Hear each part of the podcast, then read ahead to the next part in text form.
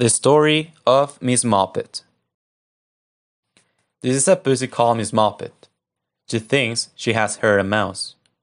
This is the mouse peeping out behind the cupboard and making fun of Miss Moppet. He is not afraid of a kitten. This is Miss Moppet jumping just too late. She misses the mouse and hits her own head. She thinks it is a very hard cupboard the mouse watches Miss Moppet from the top of the cupboard. Miss Moppet ties up her head in a duster and sits before the fire. The mouse thinks she is looking very ill. He comes sliding down the bell pull. Miss Moppet looks worse and worse. The mouse comes a little nearer. Miss Moppet holds her poor head in her paws and looks at him through a hole in the duster.